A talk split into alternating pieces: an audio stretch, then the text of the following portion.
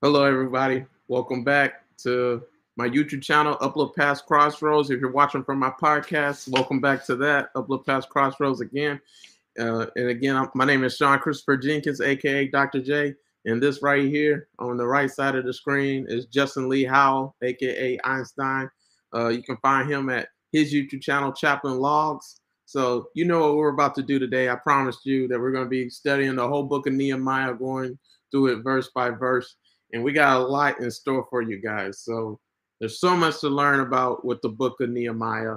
So before I go off and tell you everything you need to know about the book of Nehemiah, uh, here goes my social media pages. Make sure to like, subscribe, comment, turn on your post notifications so you know anytime I upload another video on YouTube or my podcast, or even when I make another post on Twitter, Instagram, Snapchat, you name it, man. So I got bomb social media pages and then make sure to go ahead and go to Einstein's so, uh, YouTube channel. Subscribe to that. Turn on post notification anytime he upload another video. Like, comment, and share on all his videos. And then same thing his Facebook page. You know, befriend him on there as well. All right, but let's, let's go ahead and get to it. So, guys, uh, since I've been uh, doing this YouTube thing, I've always done Sunday school at my church. So I changed up how we do Sunday school at my dad's church uh, Scott Chaplain AME Church in Hermitage, Tennessee. And we're going verse by verse, going through chapter and chapter of the Bible. And one of the uh, chapters that we're in right now is the book of Nehemiah, right? And so this leads to what we're doing today. There's so much that I didn't get to say in the Sunday school lessons. So if you want to see any of the Sunday lessons I've done, you can find out on my YouTube channel, Upload Past Crossroads, at this playlist. That's why you see that on the screen right now. And then same thing with Nehemiah. So right now, me and Justin are focusing on Nehemiah chapter one. So you're going to find all my sermons, my Bible studies, and future animations to see anything I've done on Nehemiah one in this mm. playlist on my YouTube channel. All right, so I just wanted to give that little protocol, but let's go ahead and get to it, guys. So we're in Nehemiah, Nehemiah chapter one, verses one through four. And I'm gonna go ahead and read the verses, and then I'm gonna give everybody a setting because when it comes to the Old Testament, essentially any anytime you're in like the minor prophets or major prophet books, so anything later in the Old Testament it's pretty much the same setting. And so every time you study one of those books, it's basically you just need to know the same background and the same context of where all the Israelites are finding themselves. Then you can understand the text, and then the text is even more richer to you. All right. So let's go ahead and get to the verses, right? So I'm gonna read Nehemiah, Nehemiah chapter one, and I'm gonna read verses. I'm gonna go ahead and read the whole chapter. Nehemiah chapter one, verses 1 through 11, but I'm to focus on today is Nehemiah, Nehemiah chapter 1, verses 1 through 4. All right. So let's go ahead and read it. Let me make it bigger. All right. So Nehemiah chapter 1, verse 1. The words of Nehemiah, the son of Hekeliah, and it came to pass to Chisleu in the 20th year, as I was in Susha, the palace, that Hanani, one of my brethren, came, and he and certain men of Judah, and I asked them concerning the Jews that had escaped, which were left of the captivity, and concerning Jerusalem. And they said unto me, The remnant that are left of the captivity there in the province are in great affliction and reproach. The wall of Jerusalem also is broken down, and the gates thereof are burned with fire. And it came to pass when I heard these words that thou sat down and and wept, that I sat down and wept and mourned certain days and fasted and prayed before the God of heaven and said, I beseech thee, O Lord God of heaven, the great and terrible God that keepeth covenant and mercy for them that love him and observe his commandments. Let thy ear now be attentive and thy eyes open, that thou mayest hear the prayer of thy servant, which I pray before thee now, day and night for the children of Israel, thou servant, and confess the sins of the children of Israel, which we have sinned against thee. Both I and my father's house have sinned. We have dwelt very corruptly against thee, and have not kept the commandments, nor the statutes, nor the judgments which thou commanded thou servant Moses. Remember, I beseech thee the word that thou commandments thou servant Moses, saying, If ye transgress, I will scatter you abroad among the nations. But if ye turn unto me and keep my commandment and do them, thou though that they were yeah though there were of you cast out unto the uttermost part of heaven, yet will I I gather them from thence and will bring them unto the place that I have chosen to set my name there. Now these are thou servants and thou people whom thou hast redeemed by thy great power and by thy strong hand. O Lord, I, I beseech thee, let now thine ear be attentive to the prayer of thy servant and to the prayer of thy servants who desire to fear thy name and prosper.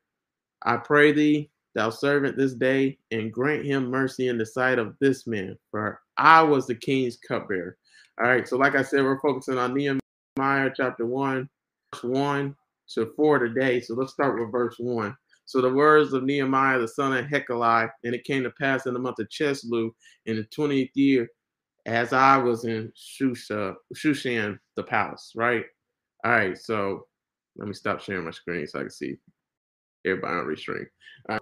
Uh, so in the Old Testament, guys, remember I said that it always has the same background, the same context. So with any text in the in the Old Testament, it pretty much starts here, right? So here goes the book of Nehemiah. Here goes the setting for it, right? So in the Old Testament, we see the Jewish nations were destroyed in, in the, to start off the book of Nehemiah, right? So in 721 BC to 720 BC, Assyria took northern Israel, right? So Israel was divided into two kingdoms because they wanted, you know, more kings. They wanted to be separate from each other. They just wanted more power and all that stuff. It's for greediness, right? So they had two different kingdoms. So they had a northern kingdom and then they had a southern kingdom.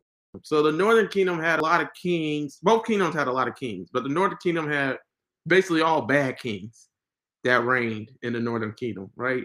And then in the southern kingdom, they had some good kings eh, along with some bad kings. So they didn't fall into captivity and they weren't they didn't uh, go into exile as fast as the northern kingdom but their time was going to come right? So in 721 bc to 720 bc the assyrians took the northern kingdom right here you know israel you know the capital city is samaria so that's the northern kingdom. And then 130 years later in 587 bc or 580 bc the southern israel became captives to babylon right? So that's important to remember me and justin did a video talking about King Cyrus and the Babylonians and Persians and stuff like that. So, uh, yeah, so the southern Israel became captives of Babylon. So the capital of the southern kingdom obviously is Jerusalem right here, right? So Judah is another name for the southern kingdom. So the Babylonians killed many people, killed many people uh, who were who were living in Judah. And King Nebuchadnezzar of Babylon took and burned all of Israel, right?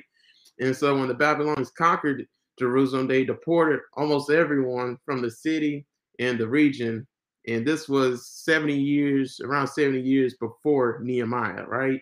So Jerusalem was something of a ghost town at that time, you know, with the potential to end up like many other ancient cities, you know, completely forgotten just about. But then, like me and Justin just did a video on, uh, which I want to show you guys. We did a video talking about how God was going to send a guy named King Cyrus from Persia and he was gonna uh he was gonna make he was gonna he's gonna save his God was gonna use King Cyrus and the Persians to save his people, the Israelites from captivity and bring them back to the city, guys. So right, and that was around 539 BC when the king of Persia uh conquered uh the Babylon, right? And we in that video in Isaiah 45, we talked about how in the outer gates of Babylon were eight gates, and then in the inner city was a hundred gates. So somehow, some way, King Cyrus took out the Babylonians, right? And so, Justin, I've been talking forever, man. If you got anything, just let me know. All right. So, but yeah, so uh, just uh, some other stuff you need to know too, like with Ezra, Ezra, Nehemiah, Esther are sort of all tied in together, right? And so with Ezra, you know, after the Babylonian captivity, a remnant of the Jewish people had returned to Jerusalem under the leadership of Zerubbabel and Ezra. And these returned exiles, you know, these returned Israelites, have rebuilt the temple, right? But they were now in need of protection, right? So I want you guys to get that picture. So 70 years, around 70 years before Nehemiah. So Nehemiah is taking place in 444 BC, around there, right? So somewhere in that vicinity.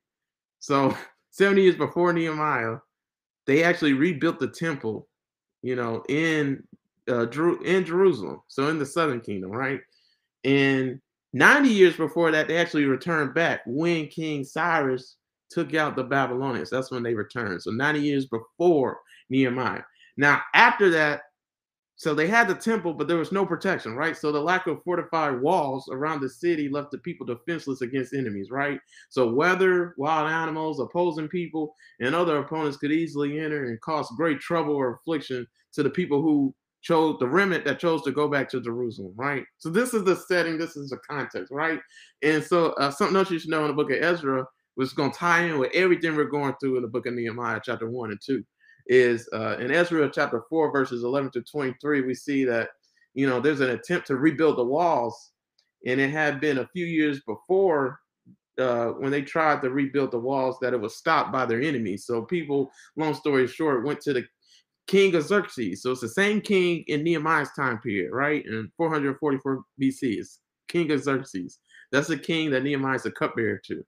So this same king stopped the uh rebuilding the wall project. So he allowed the rebuilding the temple in the time of Ezra. But as soon as they started trying to rebuild the wall, he was like, no, because all the enemies conjured up and plotted and said like these these the pagan residents and the Samaritans and all those people they complained to King Xerxes and said, you know, you need to issue a decree to stop this because the Israelites are just doing this to take you out. They're just doing this to uh, gain more power. So the Israelites are trouble, right?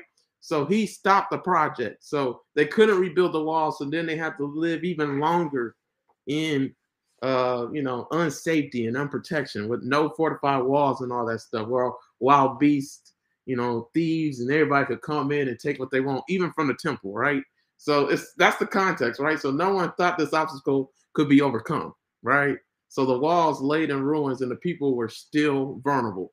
And I just wanted to say all that because like that's so powerful to get like the context of where we're going at now in the book of Nehemiah. So Justin, did you have anything else you wanted to say with that? Uh, a lot of stuff. I, I'm glad you uh, dug so deeply into the history because a lot of that wasn't things that I, I had known. A lot of it, what I want to dig into is like his compassion or his movement towards his people. Mm-hmm. But I do like how you're telling about the history of how they tried to rebuild the city of their Jerusalem, but it wasn't fortified. It was worn down by like weather and attacking people and animals.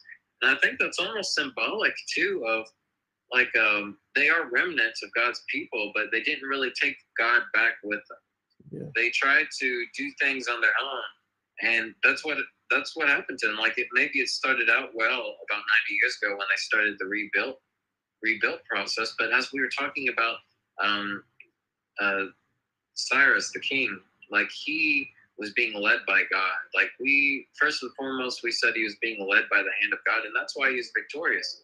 But the remnants weren't victorious in their rebuilding because they didn't bring God to their city. They didn't trust God first and foremost. But look at Nehemiah. I'm not going to get too much detail and spoil it, but like verses three and four, like he's weeping, he's fasting, he's praying. Like before he does anything, um, before he goes to the king with uh, his for his permission to go help Jerusalem, before he even goes back to Jerusalem, before he starts making plans, like he goes to God, which is not something the Jewish people did, unfortunately. So I do like that. That's the context and the start of our story is we see one group of people try to do it their way without God, and that's what happened. But now we're going to look at Nehemiah's story and see what's it going to look like when this guy bring brings God to the picture. Yeah, yeah, I can't wait, man. So much like with that, like mm-hmm. the difference when Ezra went to Jerusalem to rebuild the temple, and then trying to rebuild the walls, and the difference between him and Nehemiah when Nehemiah went, like it was totally different, right? And but yeah, so the book of Nehemiah begins 15 years after the book of Ezra ends, right? So this this wasn't long, guys. Like King of Xerxes, he ruled for a while.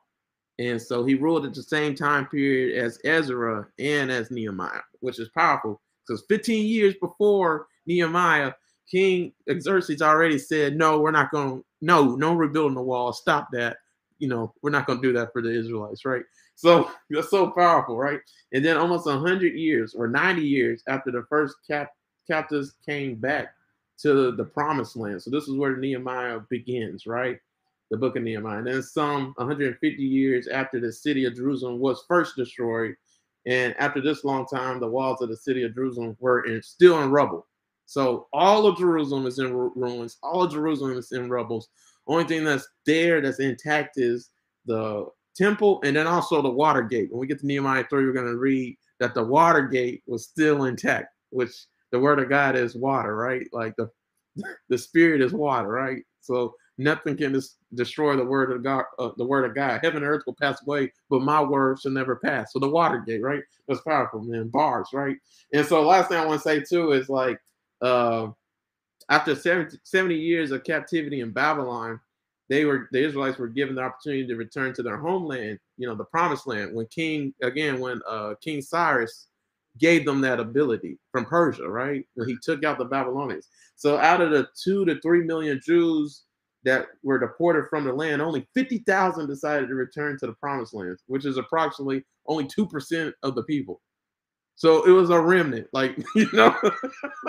and then also, you know, they returned in the days of Ezra, you know, and they returned to rebuild the temple and and to lay a spiritual foundation for Israel once again. So all they did was rebuild the temple again, but there was way more work to be done. And this is the beginning of the book of Nehemiah. So let's go ahead and get to it, man. I'm, I'm tired of like that's a good enough setting. I'll say the rest some other time. I'm pretty sure. So uh, we'll go with Nehemiah chapter one, verse one, right? So I read that verse already, but I'm gonna read it again because all that said and probably had everybody forget about it. But here it is. All right. So from the words of Nehemiah, Nehemiah, the son of Hekeliah, and it came to pass in the month of Chisleu in the 20th year as I was in Shushan, the palace, right? So Nehemiah, he could have started off bragging. And Justin mentioned this last time when it was me, Terry, and Justin on the video.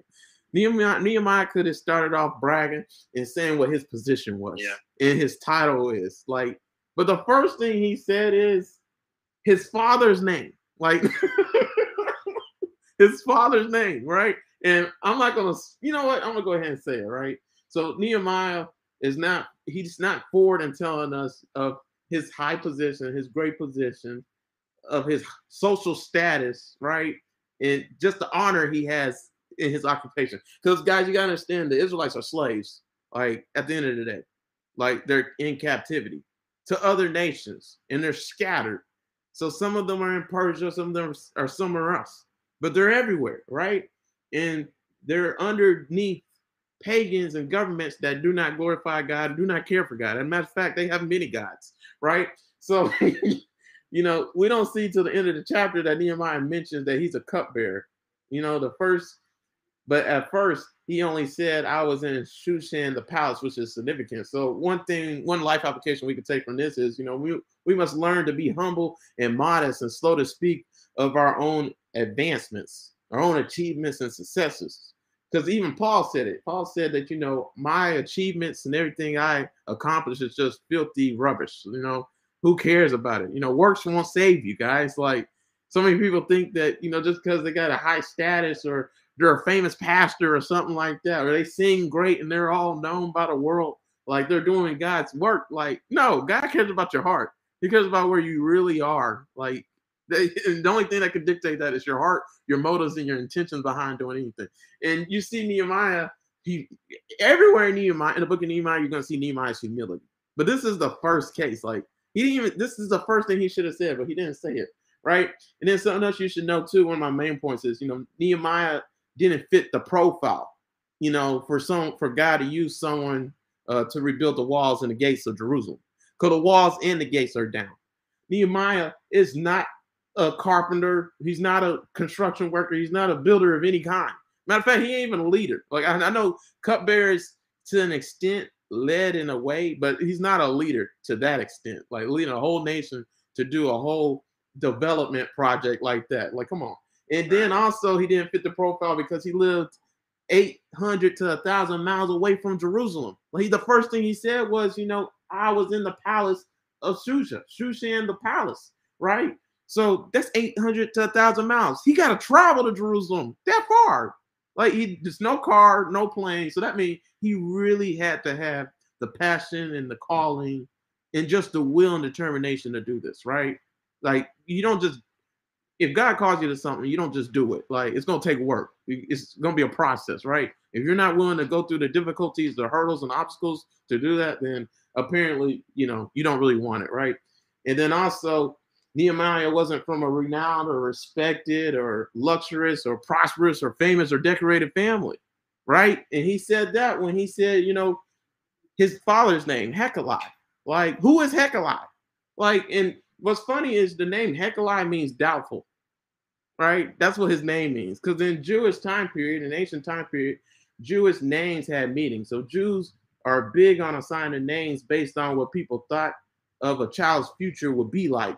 So they're basically saying that Hekeli, you know, his his future is doubtful. You know, he's doubtful. Like he's a nobody, right? So so Nehemiah mentioned his father's name in Nehemiah 1 and Nehemiah 10, right? So two times. Yet we still have no idea who he is at all, right? And I told you names are significant, right? So it mattered who your father was too in ancient time period because we don't know who his father is, right? So he says his father's name for nothing, really, right? Because the Israelites haven't had their own country or land for 150 to 140 years, so around there at this point. So it didn't really matter who his father was in Nehemiah's time period in 44, 444 BC because his father didn't have any land, he didn't have any standing, so his father had nothing. So that means Nehemiah had nothing, right? So yeah, Nehemiah is the son of is the son of nobody from nowhere. And so Nehemiah is essentially saying, I'm a nobody. Mm. And that, that goes to the Christian saying, the Christian cliche, I'm just a nobody trying to tell everybody about somebody who can save anybody, right? And so the book of Nehemiah is telling us, you know, God can use nobodies, right? So the book of Nehemiah is where nobody does something unheard of, right? And it's also if you it's also telling us if you are nobody and you let God work, you can do miraculous things too, right? So this is where God begins, right? Nehemiah didn't fit the profile of a leader. Nehemiah was a cupbearer to the king. He was eating the king's food and drinks. A nobody was eating the king's foods and drinks, guys. He was living in luxury. Come on and he was a slave, but he got it good, right? So like this is this was the person God chose to rebuild the walls around a city in 52 days, right? So this was the person who God chose to use to reunite the Israelite people and repopulate God's city again. Nobody from nowhere. So God chose nobody from nowhere who was a slave whose job was literally to make sure the king didn't die by dying himself, right? So this was Nehemiah's job. And it, some people are like, man, a cupbearer, that ain't a good job. Cupbearers barely died. Like, that's a fun fact. Because in order to be a cupbearer, you have to be liked by people. Like, people like you, right? So why would they want to kill you? And if they liked you, they wouldn't want to kill you because they know that if they killed you, the king wouldn't eat your food anyway. So like it, it, it just wouldn't work, right? So if you're likable, they wouldn't poison your food because they didn't want anything to happen to you, right? So that's just a king, cupbearer's job. You guys get. I, I didn't really sound. I didn't really articulate that too well, but I think everybody got the gist, right? So most of the time when we look in the mirror, some of us say, you know, God, I don't know how you're going to use this, right? A lot of people are doubtful as to how God can use them. So you want to know why and how God can use you? It's because God using you isn't dependent on you or what you can do or anything like that. You know, God uses us in spite of our weaknesses, in spite of our inability. So uh, yeah, so basically, what I'm trying to say is, you know, in the Christian life, you're just going to see God work through you and in you and do the impossible all the time. Like, and if you're not experiencing that, you're not you're not challenging yourself. You're not really uh, doing what God's calling you to do. Because if you are, then you're going to be living in ways that are just going. You're to have to. You're going to have to. You're going to need strength and need uh, God to intervene for you to do the impossible in certain situations, right? So I hope that made sense. But yeah, I'll let you go ahead and go, Justin. I'll, I'll say something more with that. But yeah, I, I do like how just to add on how humble he is. Yeah, like he, I like how you mentioned he's like the son of nobody from nowhere, but like he's still showing like respect because that's what he feels like he's expected to do. He he isn't just trying to identify himself as his as his own individual. Like that's a very common thing for us to do nowadays is to lift list off our credentials, tell people like what we're about. But no, he just like starts off saying, "Hey, I'm the son of um, Achaliah." But I do like how he just mentions he's in the citadel of Susa or just in Sushan. Um, and like that's not like that's actually like a pretty big place as well, though. I like how he just nonchalantly mentions that, but doesn't really elaborate until later by saying he's the cupbearer. Because man, that's like saying he's in like the Empire State Building or like somewhere big, but like he doesn't like brag into that. He just uses that as a self introduction, like bare minimum information. Um, so he's not trying to boast about anything right now. He's really trying to make this about God and his people. So it just literally takes up one verse of who he is and what time it is. Then from there, he's trying to, he goes straight into his brother and uh, what's kicking off the story. I think that's like very important for his character because this, even though the book's named after him, this is not really just a book about Nehemiah. This is about um, God's work that he was able to do through Nehemiah.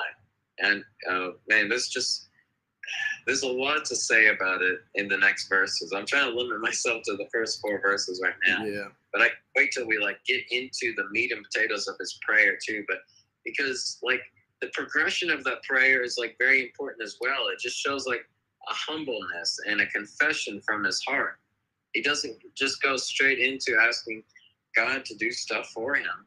He's humbling himself. And I think the introduction to this book and the the next chapters that we're going that Sean and I are going to look at Nehemiah really set the tone for what it's going to be like. And I think that's very rare sometimes for any books of the Bible or for really like anything else that you read because you you have when you read something you have to know like what are their credentials like who is this person to think that they can um, tell me what to do but no like nehemiah is just straight to the point and i like that Yeah.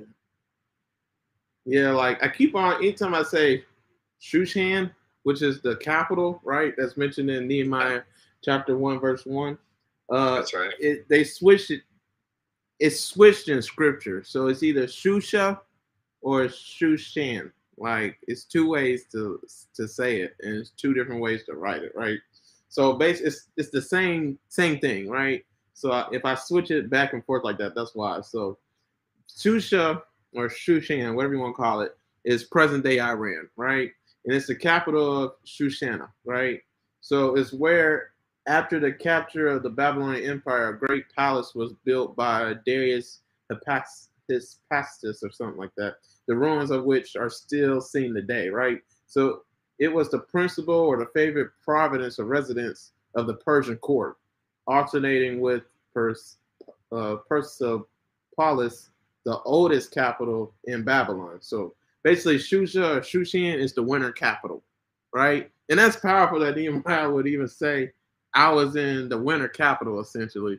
So this is during the winter time. So you one one good reason that we get as to why Nehemiah took so long to even talk to the king and everything is because he's not going to travel in the winter time, right? He's not going to travel when it's cold and people can die. Like no, he's going to travel in the summertime where it's cool and it's good weather, not when it's snowing and blizzards and stuff like that and all that stuff. So Nehemiah lived in Shushan or Susa, the capital city of the Persians, and he lived in the citadel, which means the fortified palace of the Persians, right? So by the way, we're tell we're told and we know that Nehemiah is someone important living in the palace of the king of Persia, which is crazy. So he had it good, right?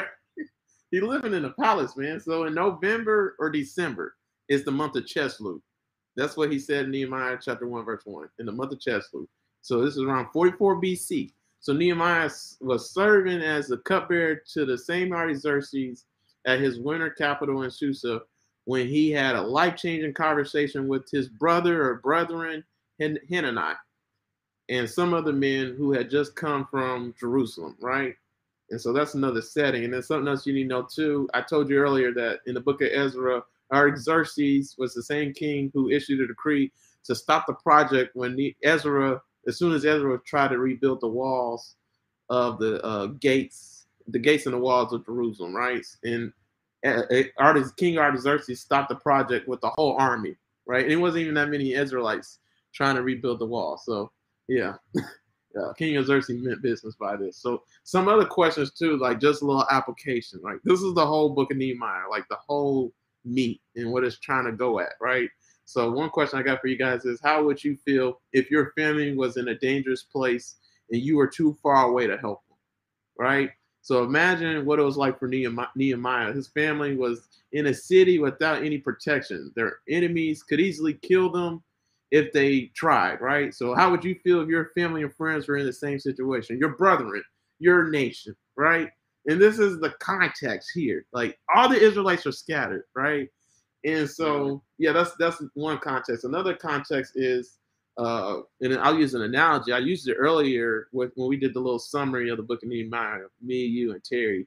Um, one question I asked was, how do you feel when you see broken things, right? So when you see hurting people, when you see broken toys, when you see a house destroyed by a storm or a damaged car or somewhere someone in a grave or just divorce. So you see death or something like that. So how do you feel when you see these broken things? So most likely it doesn't bother you until it until it affects you, right? Until it's something you care about, right? So if these were pictures of broken things that you valued most, how would you feel?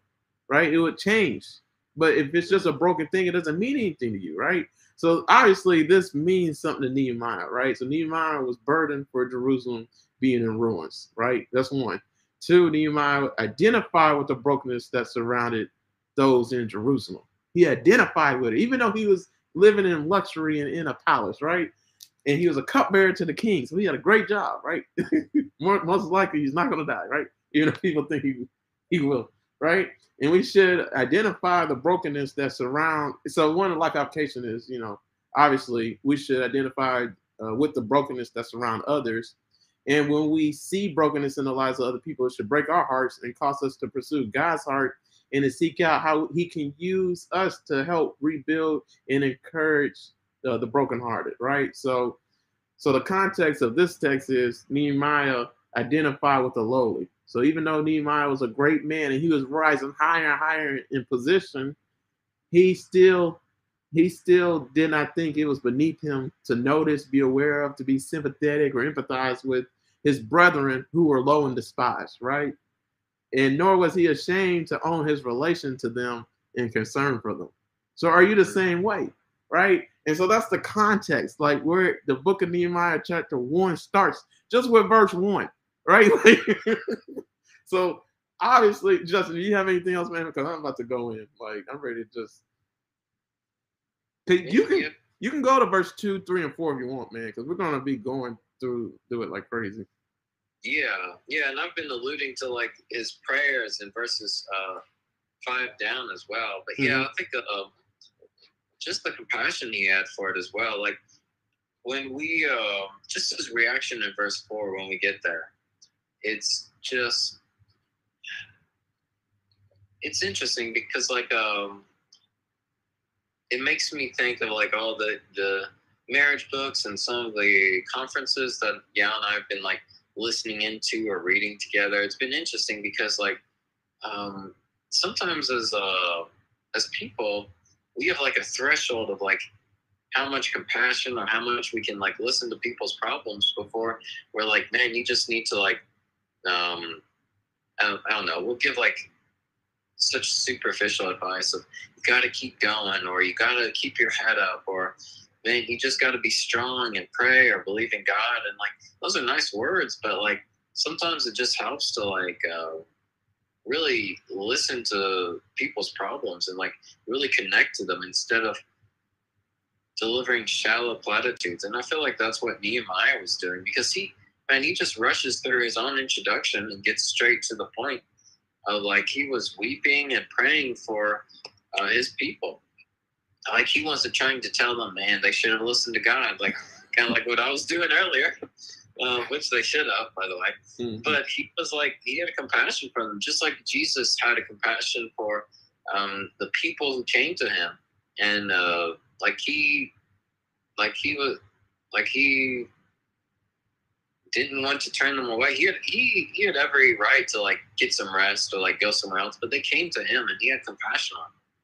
For Nehemiah, like they didn't even come to him. He just heard of their plight and had a instant connection with them, and that's something I think we need to do a lot more nowadays. Because man, I know I'm I like to fix problems. Like if my wife tells me that something's wrong, I'll like say, okay, well we can do this or this or this but that's not what she's looking for. She's just wanting someone to listen to her before we dig into it. And I like that's what Nehemiah is doing instead of being critical.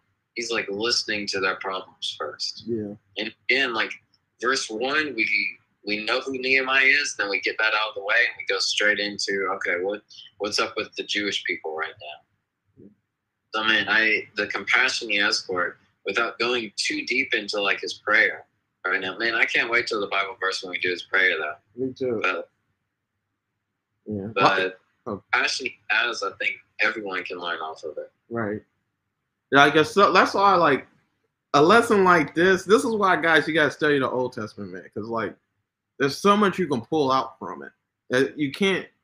It's hard to like have an outline and package it right because you're just gonna be going everywhere. Because this, like, this is a good example. This text, like, it's just so much you can pull out of it in so many directions. It's hitting every subject matter you'll ever encounter in life. Like, Book of Nehemiah is not just a book about leadership or how to lead. Like, it's not just a book about not living for yourself, right? Or not just talking about it, not just praying about it. You actually do something. Like, you know, you you uh faith without works is dead. Like it's about being a doer of the word, not just a hearer only. Like there's so many stuff to pull out from it, especially with just Nehemiah chapter one.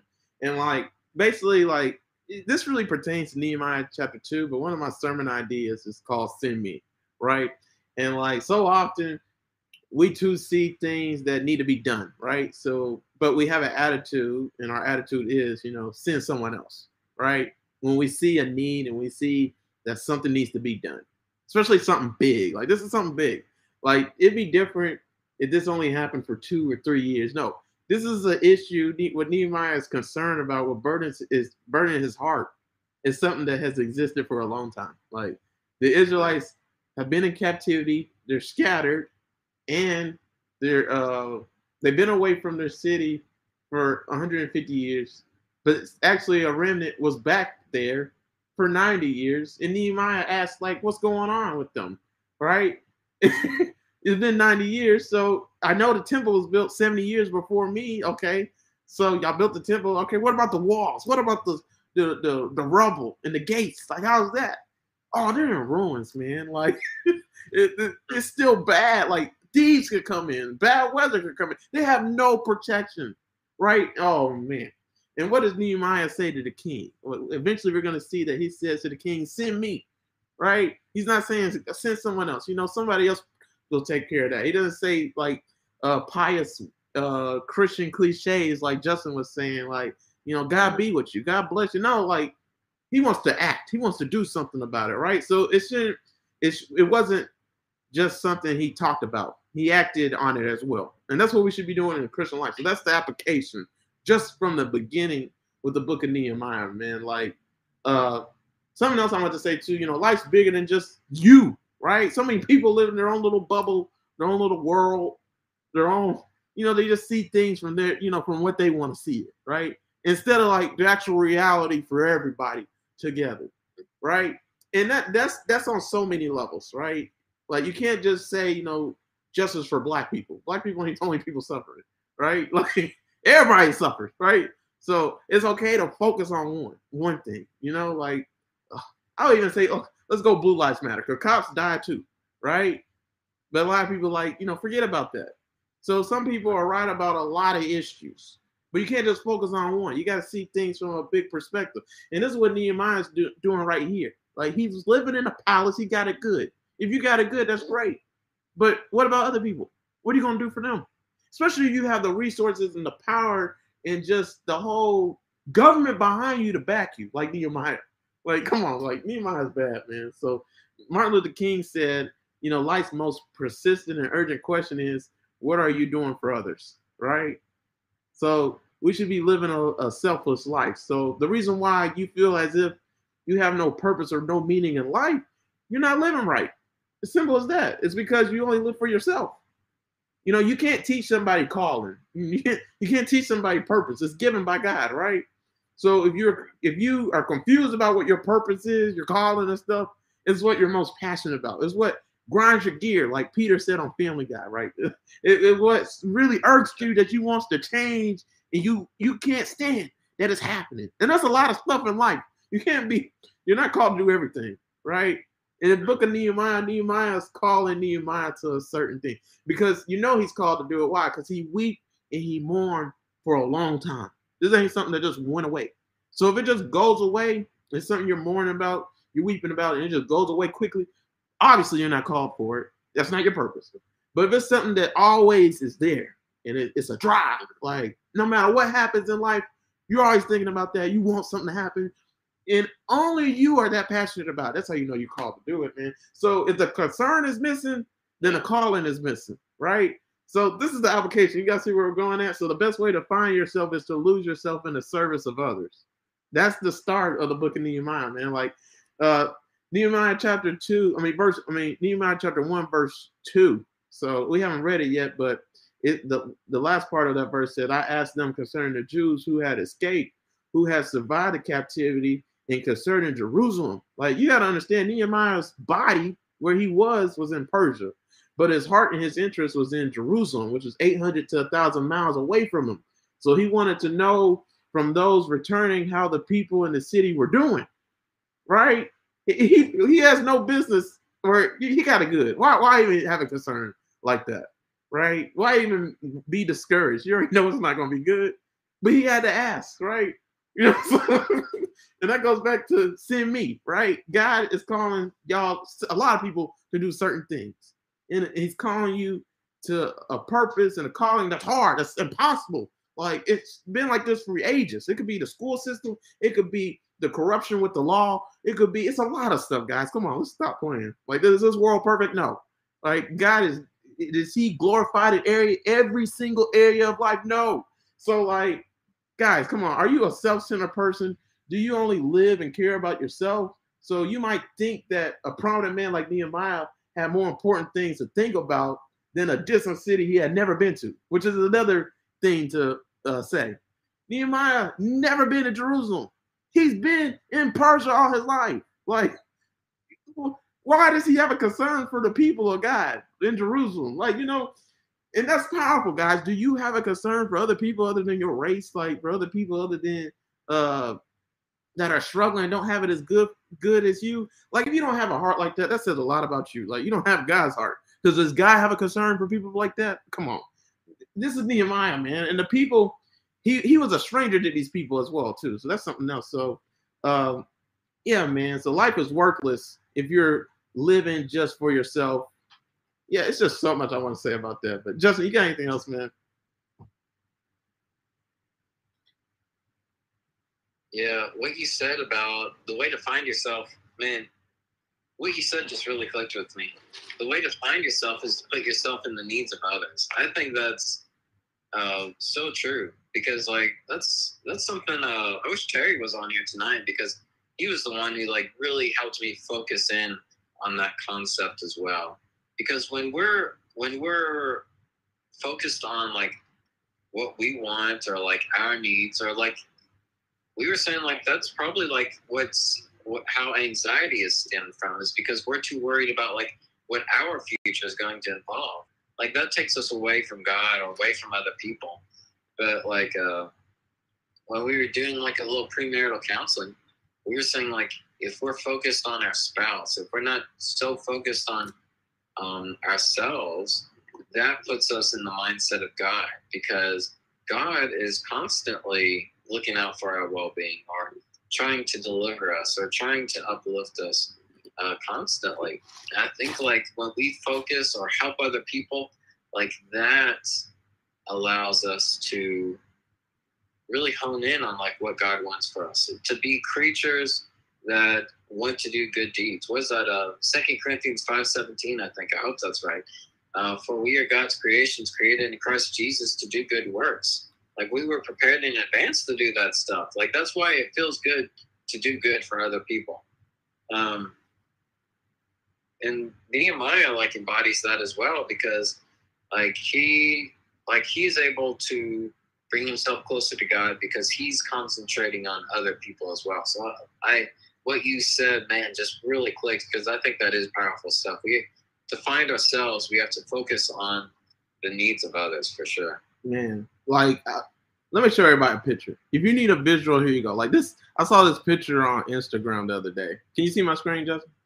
Yeah, I see it. All right, so it was you got two ladders you can climb in life. Like everybody's trying to succeed. They're trying to get uh you know fight for success, fame, to be a celebrity. I don't know what you're trying to fight for, but have sex with all the women, all the men in the world, whatever you try to fight for in life, right? So you you can live life in two ways, in two ways on. You can live for yourself, which is you know living for yourself and climbing that ladder to whatever achievements you're trying to obtain in this life right? Or you can live a life serving others, right? Loving your neighbor, serving others. Like, and me and Justin talked about that with the story of Lazarus, the rich man, and whoever was uh, a poor man that was so poor that he had sores and bruises and just uh, flesh wounds that dogs would eat. Like it was a poor person on his porch that he could have gave food to, or this rich man he could have gave food to, he could have helped but instead he just passed him every single day. And then, long story short, they both died. Lazarus in heaven, and he got everything. Whoever the poor man was, I don't know his name, but the poor man's in heaven. He got everything in the world. He got all his needs are being met, unlike the, in this world. But then the person who's in hell is the rich man who didn't have any concern for his neighbor, right? And next is the scripture verses, Matthew chapter 16, verse 25 to 26. You know, Jesus said, For whosoever will save his life shall lose it, and whosoever will lose his life for my sake shall find it. For what it, will it profit a man if he gain the whole world and lose his own soul? Or what shall it a man give in exchange for his soul? So the Holy Spirit changes which ladder you climb. The first commandment is love the Lord your God with all your heart, mind, and soul. This is the first and greatest commandment. And second is like unto it. Uh, love your neighbor as you love yourself. On these two commandments hang all the laws and prophets. So you do these two commandments, you hang all the laws and prophets. So if you don't love your neighbor, you're not doing living in the way that God called you to live. Because the way you treat others, the way you care for others, the concern you have for others, show if you have God's heart in you. If you don't have any concern, that means you don't have God in you. If you don't have any love for your neighbor, that means you don't have God in you. So if somebody walk just like you, talk just like you, like looks like you or don't look like you, but they're human. They have a penis, they have a vagina, like they're human. Like so obviously they're just like you, no matter what they look like. So how can you not care or have any concern that concerns them? Like, you know, we should be empathetic and sympathetic to that. And Nehemiah is showing that, right? Like on so many levels, man. Like one point I, I didn't get to say was, you know, Nehemiah's heart was after the things of God. And how was his heart after the things of God? His heart wasn't on himself, it was for others. So this the Holy Spirit changes which ladder you climb. So which ladder are you climbing? That's basically what I'm asking, which is another scripture verse, like uh, Proverbs uh, chapter 11, verse 24 to 25 is one of my favorite scripture verses, right? It says, A generous person will prosper. So somebody who gives freely gains even more, right? But whoever refreshes others will be refreshed, right? But if somebody withholds unduly, you know, co- poverty comes upon them, right? So guys, which person are you? Are you a generous person? Because you're a generous person, you'll prosper. You're whoever refreshes others will himself be refreshed. But if you are living for yourself and just living to obtain stuff, right? Man, come on, you're gonna go, you're gonna end up in poverty because you're not storing up treasures in heaven, right? You're not doing what matters the most in life. You're seeking temporary pleasures that will never satisfy you. They're broken cisterns. This is the Bible, man. So come on, it's so on so many levels, man. Like so, I'm just gonna say other stuff too, man. So verse one and two also talks about like God. God has a purpose, right? And God uses you where He places you, and God uses your experiences, right? And this is Nehemiah, right? So Nehemiah shows us that we are all called in exact places that God wants us to be right? So God's about to use this cupbearer, right? Nehemiah was a cupbearer, and God would use his position to enable him and help him to rebuild Jerusalem's walls. I don't even think Ezra could do this because he didn't have the same resources as Nehemiah. Which you kind of said earlier, Justin. Like, I'm not gonna read my notes. I just know that Ezra, when the king asked him, King of Xerxes, he asked him, "What do you need if you're trying to rebuild the walls in Jerusalem? You're trying to do all this work for God in, in Jerusalem. Like, what do you need?" Ezra was like, "Man, I got God. I don't need nothing but God." Like, and so that's what he got, right? And so because he said that, when the forces came and made and made lies about the Israelites saying that they're only trying to rebuild the walls because they want to go to war against the Persians. They, he couldn't. The, the king could only believe the lies. He couldn't believe Ezra and what they had going on because they were making too much progress. But Nehemiah, when he went to the king, he asked for a letter. He's gonna ask for a letter from the king, right? So if any of the haters say, "Man, the king said you can't rebuild that," you're you're going against the king, man. You're only trying to go go to war against the Persians. They couldn't say nothing like that because Nehemiah literally had a letter from the king saying rebuild the walls and the gates in this time frame and come back right? So that's not even the case with him. And i was just with that. Nehemiah also asked for timber right? He asked for wood and stuff for the gates you know and, and probably for the walls. So he was asking for certain things. He utilized his resource so nehemiah had an advantage. He knew the king personally too. Ezra didn't know the king so on so many levels, it was just different how he could talk to the king, interact with the king. Because something else too, fun fact: a cupbearer was always with the king. However, everybody had their time with the king. We learned that in the book of Esther. Like a king, you can only you can't just show yourself to the king. Like no, everybody has a schedule and has a plan, and you can only be with the king anytime the king wanted to be with you, and he set a time to be with you. So they had multiple cupbearers, so that means Nehemiah wasn't always with the king, right? But at a certain time he was with the king, right? So, but he was close to the king because he was a cupbearer, had to eat and drink everything before the king ate and drank everything before he did, right? So, you guys get what I'm saying, man. So, believers are God's workmanship created for good works. That's Ephesians 2:10. It says, "For we are His workmanship created in Christ Jesus the good works which God hath before ordained that we should walk in them." So, the class you are in, the family you are in, the sports team you are on is exactly where God has placed you for and has enabled you to serve him at and do the work he has created you for. So God uses everything. He doesn't waste anything, right? So Nehemiah could have easily been left out of the Bible if he just would have lived selfishly, right? If he just would have stayed in his little status quo little bubble, his little own reality. But he didn't, man. He only cared for living. He, he didn't he didn't care for living comfortably he didn't choose to stay in his comfort zone. And this is what God is calling us to just from the start of the book of Nehemiah, man. Rebuilding happens. One of my main points, guys. I got a lot of points, but one of my biggest points is just talking about how can we rebuild the walls in our lives? How can we rebuild and restore the brokenness and the ruins that we're facing in our lives? Because that's what God wants us to do. And this is the book of Nehemiah right here. How do we do it? Rebuilding happens when we grieve over the status quo. Nehemiah, we're going to see in verse 3 and 4, and those next few verses in Nehemiah chapter 1, we're going to see that he grieved over what was happening to God's people, to God's city, to God's things. Like that is so powerful.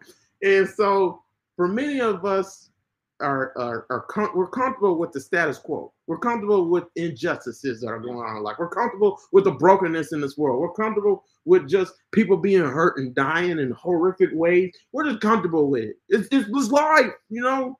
No, it's not. Like we should want better. We should fight for more and better guys, we should never be complacent Christians, which is what Terry said. We should never be compromisers and settling for less than God's best. Like this is the start of the book of Nehemiah, right? This is the context, right? And this is why I want to just focus on verse one like that. I want to pull out everything before we go everywhere because it's going to do that's what every verse just about. So, life application verses, uh, questions I got for everybody. So, what do you want to happen in your life to be rebuilt? What do you want to go back to normal? And what do you want to go back better than it ever than normal ever was, than it ever was before, right? What do you want to be rebuilt again, right? And what do you want uh, with your relationship with God? You know, what is your relationship with God? Is it that you want to, yeah, what what in your relationship with God is it that you want to be rebuilt, renewed, or revitalized, right? And what about in your family, in your churches, in the Christian church, in the churches, in, in the Christians' influence in the whole entire world? Like, what do you what do you want to happen, right? Because these are the passions and the drives that God gives to everybody. And it's all different. And it all needs to be done. So what are you doing to do it, right? And then what about with the Christian witness and how we uh, radiate in this world? What would you like to see be rebuilt? What would you like to see happen? Guys, this is the context of the book of Nehemiah, just to start off, right? So uh, the Bible is clear that you have been given a spiritual gift to use in the service uh, for the Lord, right? And this is talking about being a good steward of the grace that God has given you, right? And that's First Peter chapter 4, verse 10. It says each of you should use whatever gifts, right? Whatever resources, whatever talents, whatever that is, right? That you have received to serve others as faithful stewards of God's grace in various forms, right? So it's a great blessing when you see the Almighty God, creator of the heaven and earth, use you in some capacity to serve the Lord. So a lot of people are all talk but no action.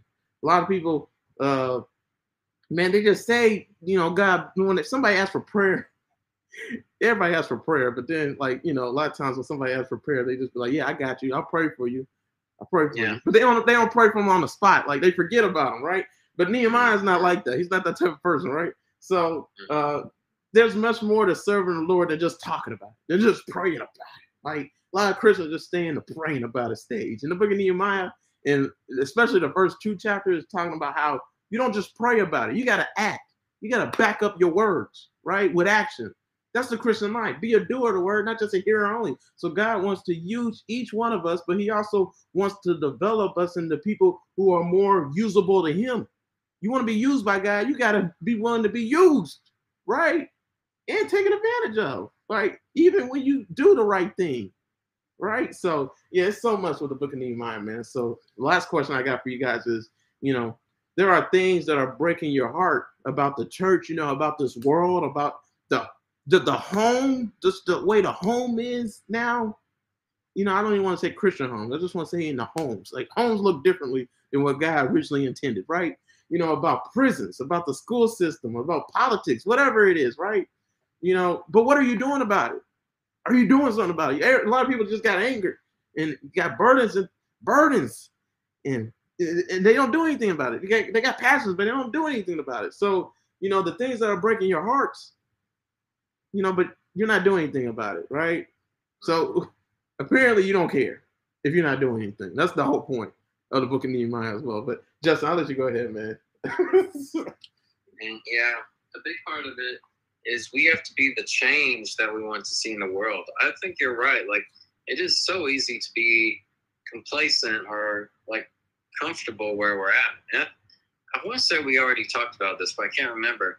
But Paul talks about um, Paul talks about being content with life, which is which is something that we need to strive for because sometimes we can be like greedy or like dissatisfied with life, but we have to appreciate the things God has given us. Contentness is very different from complacent. And uh, complacence is like you're not doing anything, you're too lazy about it. Content means you're happy with what you're at, but you don't mind like striving for something more. Um, and that's what Nehemiah is doing as well that we need to learn is like we, if we're dissatisfied with something, uh, we need to go to God about that and we need to uh, use the power or use the spirit that God has given us to fix that ourselves. We can't be lazy about it. I know there's a, as a lot of people, there's a lot of lessons, of course. A lot of people say, like, we try to, and actually, we talked about this earlier this week in another live stream um, about that quote that Sean had. Like, it's like a lot of times we think we try to do things ourselves under our own power. We try to think that we know best. And I, I had mentioned that earlier when Sean mentioned, Sean brought that quote to us because it was a very powerful quote in which we can't give up like God has a plan for us. We just have to keep at it. But we have to be aware that um, sometimes we try to do things um, that's outside of God's will or things that we think are better. This, what I'm about to say, is almost on the other side of the spectrum, though. Like, a lot of times people will wait to listen to God and not do anything and miss the opportunities he has for us. Like we do need to put ourselves out there. We do need to find out what God wants to do for uh, do in our lives, but at the same time, we need to like put ourselves in positions where we can do God's work, where we can push His kingdom. And like Nehemiah's no pushover. Like he's done, he's gotten himself into a pretty good uh, place in society, and he's also wanting to help the Jerusalem people out. Like he is going after a prayer with God and some fasting. He is going to the source of the problem and going to try to fix that. And I think that's really important that there's a good balance between waiting on God's word uh, versus going out ourselves and putting ourselves in the opportunity to live out God's word. Right. Yeah, like man, I was gonna do verse two, but you know, I just I think we're good to end the video unless you want to do another video on focus on verse two.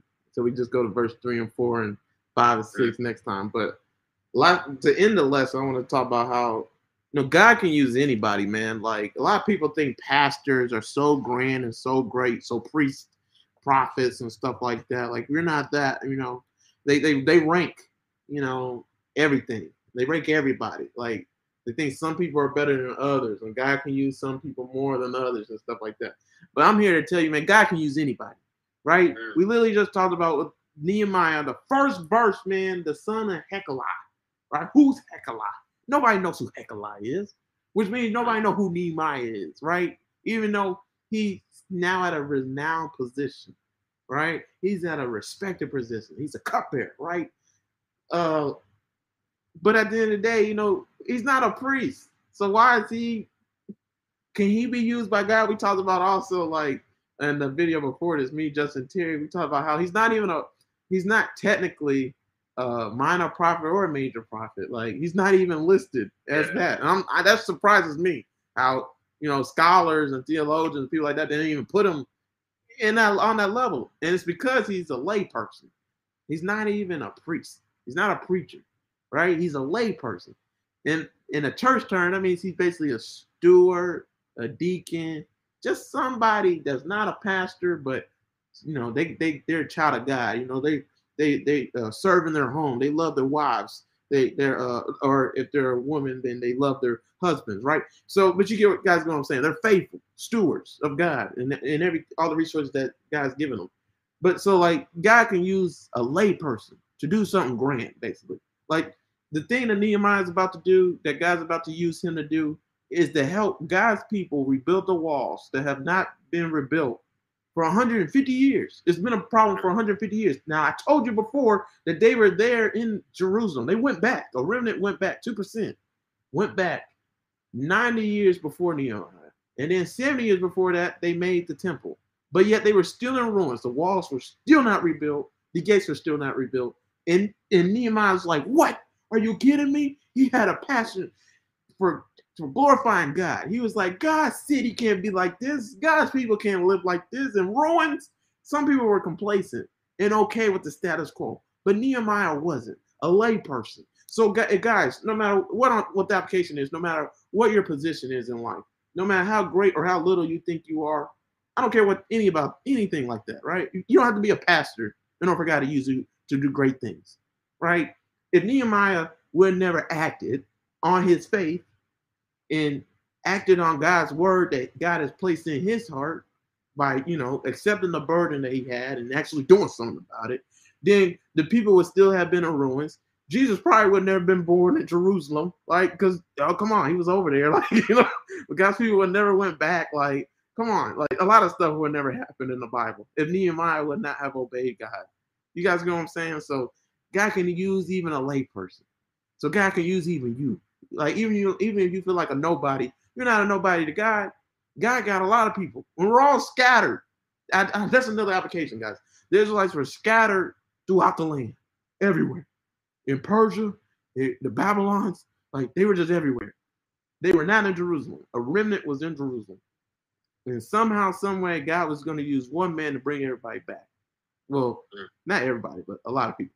It, it was it's up to them. They want to come back, right? So you guys get what I'm saying, man. God can use you to rebuild the walls, right? There's walls that need to be rebuilt in life, man. There's there's this there's works and stuff that God wants to happen, but you gotta be willing to say yes, to send me, Lord, to act on your faith, right? No matter what obstacles you're gonna face. Nehemiah's faced a lot of obstacles and faced a lot of hurdles in doing this. So yeah, that's the book of Nehemiah, man. Like that's we just went to verse one, guys, but we really hit verse one through four. So Justin, did you, you have anything else, man? no, I feel like we laid down the foundation really well. I'm just excited to get to his prayer, but yeah, I feel like we've really dug into the character of who Nehemiah is. He's someone who's not concentrated on himself. He's humble, and he's putting God and his people first. So I can't wait to like start on his journey. Just really dig into that. Yeah. I'm sorry we didn't get the verse two, man. If you want, we can do it right now. But guys, that's the video. All right. So I hope you guys enjoyed it. We really just hit Nehemiah one, verse one.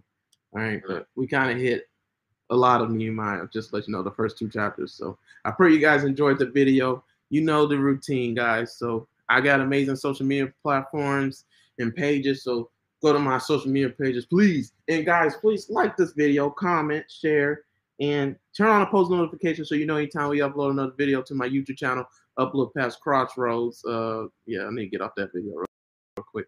My YouTube channel, up past Crossroads, got amazing videos on there. So yeah, just check out all of them, man. Please share my videos and everything. Watch all of them all the way through, please. Uh, you really help my algorithm and help promote my page, right? And so, like I said before, too, uh, you'll find more sermons and Bible studies and stuff on Nehemiah chapter one that me, Justin, and Terry have done. And so, just go to that playlist as well. And then also make sure to show Justin love on his YouTube channel, Chaplain Logs, Chaplain's Logs right? Make sure to turn on the post notifications so you know when he uploads another video, like all his videos, comment, all that stuff.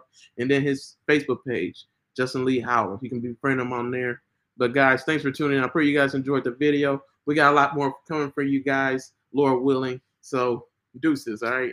Have a good weekend.